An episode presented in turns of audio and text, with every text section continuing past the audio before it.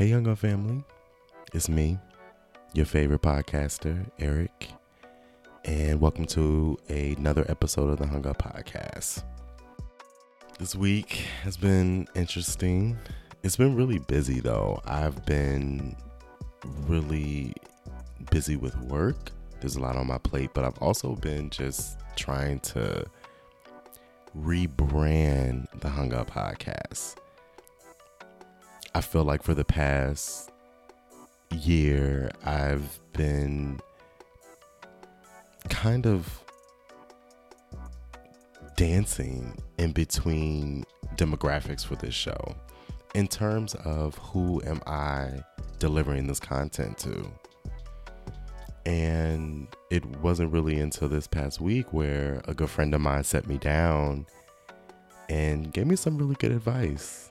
Thank you, Sterling. Just on focusing a brand for the show so that way the people who are listening, my loyal listeners, all the listeners really, anyone who comes in contact with the show regularly sort of knows what to expect, what they're going to get out of me.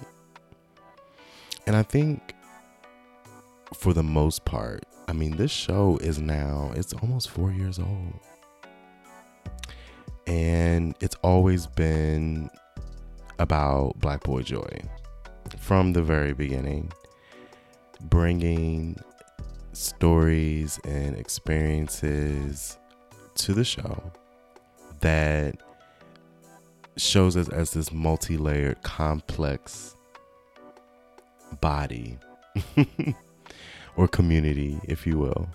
Um, and not just what mainstream has showed or said about us um, on TV or in music or in pop culture. You know, I've always wanted to um, be able to tell my own story and my own experience because I feel like it's unique and it's different. But I really feel that way about all of us. And when I say us, I mean queer black men. You know, we are not just one thing, we are many things. We are all things. And that's really what I want this show and this platform to be about. A place where you know you can expect to promote black men, to uplift queer black men, to tell our stories, to dance, to laugh, to cry, to experience, to love, to hate, the anger, the frustration, the professional side, the social side, the sides that we tend to hide, the vulnerable side, the strong side, the gifted side, the queer black man. So that's what I want to do here on the Hung Up podcast. And I think it's important for me to say that. Um, and not just say it now, but to, you know, make sure that I reinforce it with the content that I plan to, to put out in the future. And also with my branding. And so, again, I thank y'all for being on this journey with me. So, y'all, I downloaded Clubhouse. I'm in there. yes, the infamous Clubhouse app. What, what's going on out here? I, I hear that y'all, some people are like selling access. So, it's the app is set up to be this quote unquote exclusive app where you gotta, someone has to like vouch for you in order for you to get instant access. Otherwise, you just download the app, you pick out a username, and they say they'll get back to you, whatever that means. Listen, I think someone's in the office doing some social media research. that's what I think is going on. That's that's that's the hold on, wait, we're gonna get back to you. They looking up your shit, trying to figure out who you is, who sent you. I don't know. I don't know. But you do need access to get in. Um, someone has to vouch for you. And apparently, if you get, if you out here wilding in these chat streets and you get kicked out or you get booted, the person who vouched for you gets booted too. I don't know how true that is, but I, I heard that today when I was on the app. But anyway, the app so far has been interesting. I have to say, and I've been in some really cool conversations, not all serious. Some of them are just laid back, like earlier today. Um, I took a, um, you know, on my lunch break, there was a chat for queer people of color. And it was just like, yo, jump in on your lunch break. We just chilling. We just talking. It reminds me, look, for my 80s babies. and I guess you early 90s too. Remember the um remember the phone chat? Remember the um the lines, the chat lines we used to call? It was all voice. You had your little introduction. Now it's not like this. It's not like that on the Clubhouse app, but I'm just sitting here thinking about being young on the app, really feeling like and that was before the AOL chat rooms got real big. But it, it, it, was the same thing. Like, you know, it's it's all voice. It's all about using your voice. No no typing, no emojis, no memes, no GIFs, no DMs that you can slide into. It's it's just your voice. And and that's how you connect with people. And that's how you connect into conversations. Now, being being that some people say some wild shit um, like I was in this room and the topic was about bisexual black men, and you know, it was a decent conversation, very thought provoking, respectful. It was a safe space, but a few people pop- popped in that the mediator had to block because they came in saying some wild shit. But you know, just in the span of like a week, I've been on the app for like a week now I've been in conversations about black intellectual property. And even even in the sense of the Clubhouse app because we get on these apps like Clubhouse, like TikTok, right? Like Instagram. We take over. Um and it is intentional, but it's also unintentional, really, because we just, you know, we, it's just what we do we just carry that with us everywhere we go. You know, we constantly shining, and in everything that we do, it's exceptional and infectious. Hmm Black intellectual property. But we talked about, well, not we, but I was in this conversation about the history of how our intellectual property has been compromised and stolen. And you know the ways in which we you know have to continue to protect that today even on apps like clubhouse app. And apparently there's another app out there that's similar to clubhouse. I think it's the cookout app. Anybody check that out yet? I haven't. It's just been different conversations. I like the app. I see it as on demand podcasting. Yeah. Now, I skip past those conversations about mulatto, Big Latto, the church sermons that be going on. Mm-hmm. Speed dating. Nope. Anything resembling a pyramid scheme. Nope.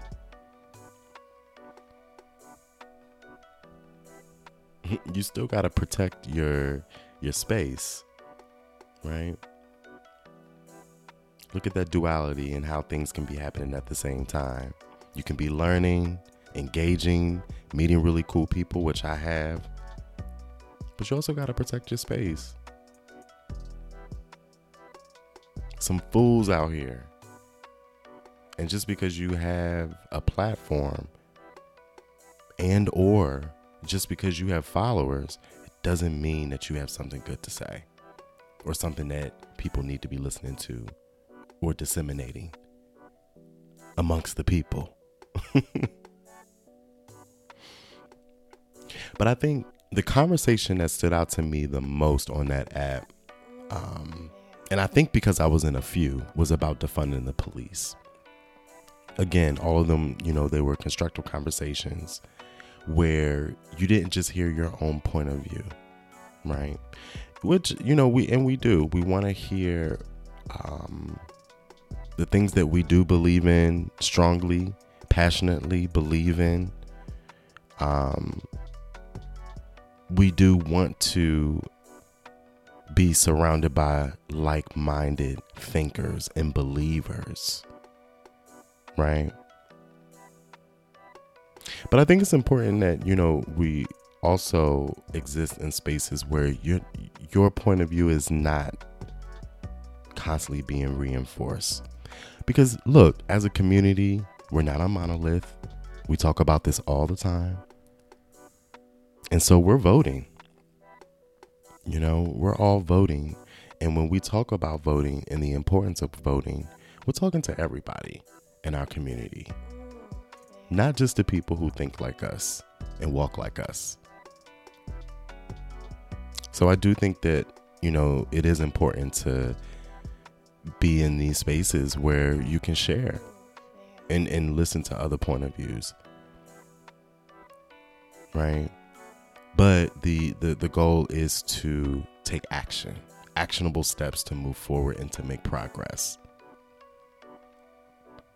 And when it comes to defunding the police, there's a few things that are clear for me.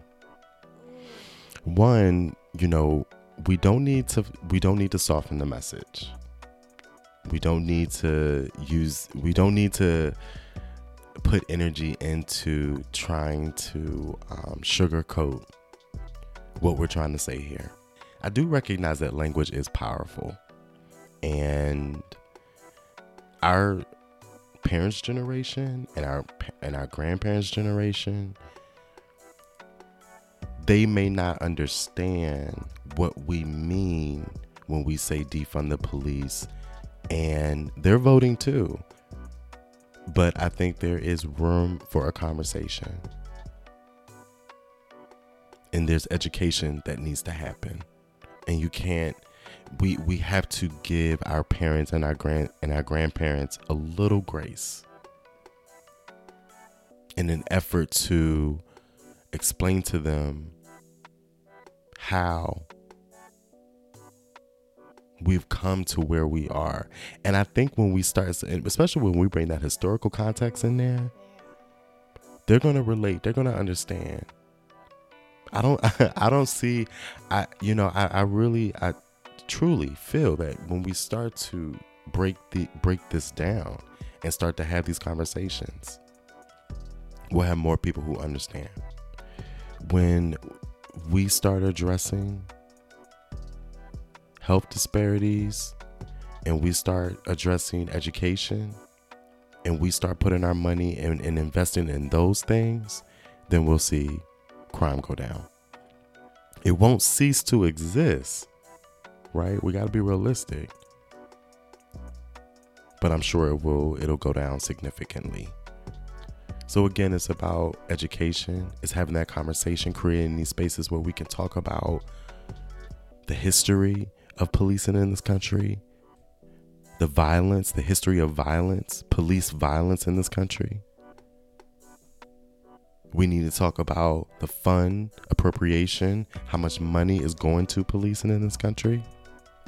And you guys need to get better. And you need to get more educated. So, check the app out if you want. Get someone to vouch for you if you know a friend and um, if you're into podcasting, you might really like it. Um, it's just another social media platform and it's very new. So I'm sure that it will evolve and change and morph over the next uh, several months.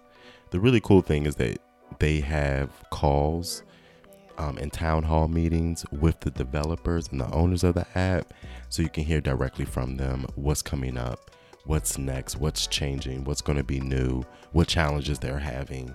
And I think it's kind of cool that they, you know, allow this space for the users to connect directly with the developers and the owners of the app to give them their feedback. So, if you into it, check it out.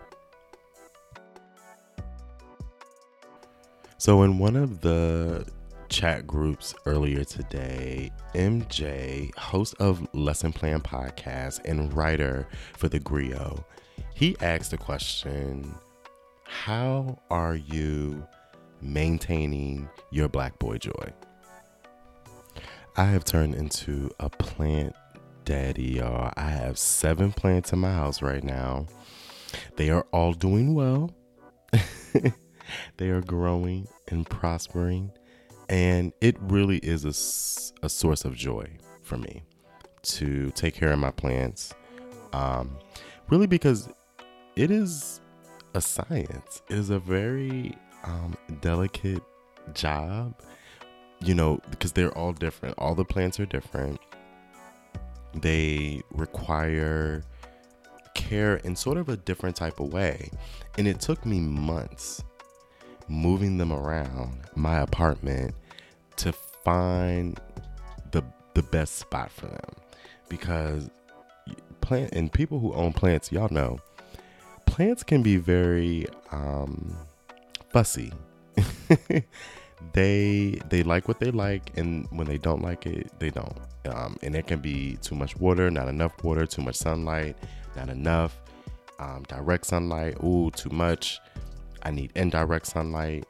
Um, I like this corner of the house. No, put me in the other corner of the house. It's really a um, almost like a game of moving these damn plants around your house, trying to figure out what's going to work.